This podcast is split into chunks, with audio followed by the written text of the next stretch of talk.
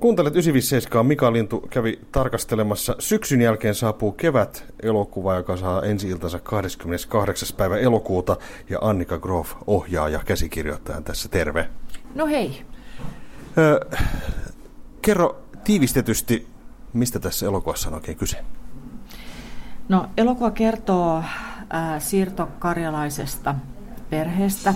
Sijoittuu tosiaan tuonne 40-luvun loppupuolelle – ähm, eli uudelleen asuttamisen ajasta. Eli kysymys on siitä, että kuinka nämä äh, siirtokarjalaiset siihen aikaan, jotka koettiin valtaväestön osalta äh, ulkomaalaisiksi, niin kuinka heidän niin kun, taipaleensa oli pitkä äh, silloin, kun he yrittivät sopeutua tähän suomalaiseen mm, elämänmenoon Lapinlahdella. Eli kysymys on kulttuurien yhteen törmäämisestä, siirtolaisuudesta ja pakolaisuudesta. Hmm. Eli tuossa äsken kun oli yleisötilaisuus, niin otit esille, että tämä idea tähän tarinaan tuli nimenomaan tuosta pakolaisaallosta, mikä tuli tuossa 2015. Avaa vähän tätä. No 2015 tosiaan niin kun lähti tulemaan pakolaisia silloin Euroopan yli Suomeenkin.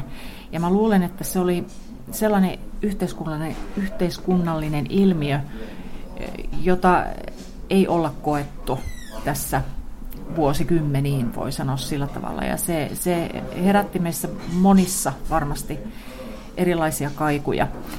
Ja, ja itse koin tosi ähm, häiritsevänä sen sellaisen niin vihapuheen, mikä siitä lähti liikkeelle. Ja, ja tota noin, niin mä sitä vuoden ajan siinä kuuntelin, aloin olla raivona jo joskus tuolla vuoden 2016 puolella. Ja, ja tota, en, itse en ymmärtänyt sitä, että kun sieltä tulee ihmisiä, jotka ovat oman kotinsa joutuneet jättämään ja omat juurensa ja muuta, että miksi, miksi, miksi me emme heitä auttaisi. Tämä oli niin kuin mun ajatus.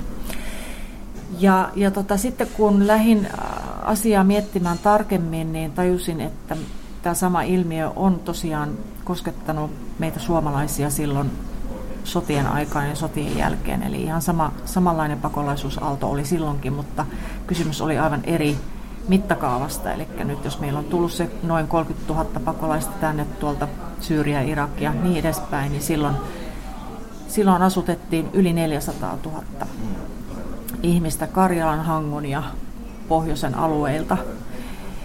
Ja, ja tota, lähinnä lähin miettimään silloin sitä, että mitä toi tuommoinen niin kuin, äh, vähemmistön osa valtaväestön keskellä on.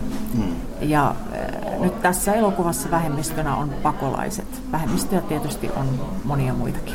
Hmm. Äh, elokuvassa puhutaan hyvin pitkälti Livin Karjalaa, joka on varmaan ainutlaatuinen Suomen historiassa, että Karjalaksi puhutaan elokuvassa.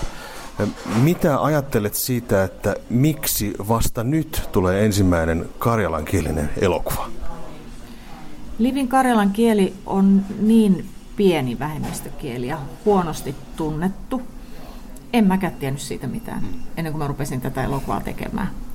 Ja, ja tota noin, niin mä luulen, että se, se on se syy. Meillähän on vähemmistökieliä, jotka, joiden uhkana on näivettyminen kokonaan. Saamen kieli on vain yksi niistä, ää, mutta kuitenkin varmasti kaikkein tunnetuin. Ja, ja mulle itselleni tämän kielen käyttäminen tässä elokuvassa oli itsestäänselvyys. Mä en koskaan edes ajatellut, että puhuuko nämä ihmiset tässä omaa kieltään vai ei. Eli mulle ei tullut mieleenkään, että ne pistettäisiin heidät puhumaan suomea. Hmm. Ja tota, näin tästä niin kuin, kuin varkain tuli, tuli tähän maailman ensimmäinen Livin karjalainen elokuva, kielinen nimenomaan. Hmm. Se tuo myöskin tämmöistä tiettyä runollisuutta tähän elokuvaan. Mitä, mitä mieltä saat tästä kielestä? Tämä kieli mm, on, on hämmentävä kieli, koska sehän on, sä luulet välillä, että ymmärrät mutta et ymmärrä kuitenkaan. Et siinä on jotain se, semmoista samanlaista varmasti suomalaiselle kuin viron kielessä on. Ää, se, mitä tämän tällaisen itselle täysin tuntemattoman kielen kanssa työskentely, niin tota, se oli tietenkin osittain haastavaa, mutta osittain aivan järjettömän vapauttavaa. Ja, ja tota, mä huomasin, että kun, kun mä katson näyttelijöitä ja ne puhuu tätä kieltä, niin mä katon niitä näyttelijöitä ja niiden ilmaisua aivan eri tavalla kuin jos ne puhuis kieltä, jota mä mm. ehdottomasti ymmärrän. Mm. Ja, tota, mutta olihan se niin kuin, tosi hämmentävää, kun ekoja kertoja äh, harjoituksissa, niin kun he rupesivat puhumaan näitä kohtauksia, mentiin läpi tällä kielellä, sitten mä katsoin, mä en, mä, en, mä en pysy perässä, mä en tiedä, että missä ne menee. Ja tiedätkö mä en tiedä, mitä ne puhuu, vaikka se sitä mun kirjoittamaa, kirjoittavia reploja. Mä vaan katsoin, mä katson sitä meidän niin kieli-ihmistä siinä vieressä ja mä yritän katsoa niitä ja sitten se loppu se kohtaus, ai nytkö se loppu. Ja tiedätkö, että hyvin erilaista, mutta oli ihanaa, niin kuin, että siellä on tämmöisiä meidän kaikkien tuntemia kasvoja, Timo Lavikainen, Sari Haavaas, Turkka Mastamäki ja niin edespäin. Ja sä katsot niitä ihmisiä, niitä näitä näyttelijät ihan eri tavalla. Hmm. Ne alkaa näyttäytymään eri tavalla, kun ne puhuu jotain aivan eri kieltä. Hmm. Ja elokuvassa myöskin hienosti se korostaa sitä, että he eivät ole samanlaisia kuin muut. Joo, nimenomaan. Ja tämä oli se myöskin niin kuin se, minkä mä tajusin, että, että heillä on ollut tämä oma kieli, mitä me voidaan käyttää tässä tarinan kerronnassa, joka korostaa tätä vähemmistön ja valtaväestön välistä juopaa. Ja tota, sillä tavalla se oli meille myöskin niin kuin kerronnallisesti käyttökelpoinen mm. asia. Aivan. Kuinka muuten Asta Sveholm tuli tähän hienoon päärooliin?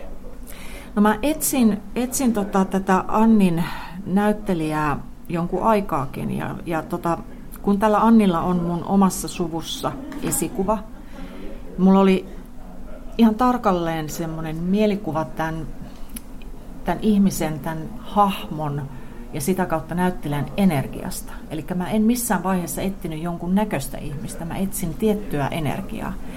Ja tota noin, niin, sitten mä siinä näin muutamia näyttelijöitä ja ei ihan niin kuin tuntunut oikealle. Ja sitten ihan vahingossa niin Sari Havas, joka on mun ystäväni, sanoi, sano, että katsoppa muuten Astasta yksi semmoinen video tuolta netistä. Ja, no mä katoin ja mä tajusin heti, että tässä on Anni. Ja se oli täysin niin kuin sattuman kauppaa, että se on Sarin tyttö. Mm. Aivan. Niin, uskomatonta. Mutta siis aivan täydellinen. Heti kun mä, sitten kun mä, mä Astan on nähnyt, tietenkin olin nähnyt aikaisemminkin, mutta nyt kun me nähtiin niin kuin tavallaan työmerkeissä, minä ohjaajana, hän näyttelijänä, ja me ruvettiin puhumaan tästä käsikirjoituksesta ja muuta, mä, mä mulla vahvistui koko ajan se, että mulla on tässä niin oikea ihminen. Ja tietenkin niin kuin ohjaajalle on tärkeää, että myöskin kommunikaatio toimii mm. näyttelijän kanssa, koska se on sen työn perusta ja meillä se Astan kanssa on toiminut alusta asti tosi hyvin. Mm. Elokuvan budjetti ei ollut päätä huipaava ja sitä jouduttiin vähän tekemään suoraan sanottuna riipiraapi, jos näin voisi sanoa, niin minkälaisia paineita se ohjaajana ja työryhmälle oikein teetti? No ohjaajalle mulle se ää, no, isoin paine oli silloin kuvauksissa, koska tietenkin, mä en nyt muista tarkalleen kuinka monta kuvauspäivää, meillä oli. Yhteensä kaikkiaan varmaan 16 kuvauspäivää. Ja tota, ää, koska piti toimia tehokkaasti, mä, mä tiesin, että, että meillä ei ole niin kuin rahaa mennä aikatauluista yli, muita kuvauspäiviä ei tule olemaan, niin silloin, silloin kun me tehdään niin kuin tiivissä aikataulussa töitä, niin totta kai se on tosi paineista, mm. jolloin niin kuin mä tiesin, että nyt niin kuin mun pitää saada paras mahdollinen, paras mahdollinen irti tässä tosi lyhyessä ajassa, niin se oli se niin kuin mulle se pahin paine, mikä on mm. ollut. Mutta elokuva on nyt ulkona. Syksyn jälkeen saapuu kevät 28. päivä ensi ilta. Annika Grove elokuva on äh, kaunis, runollinen elokuva, ajatuksia herättävä. Kiitoksia paljon tästä. Kiitos tosi paljon.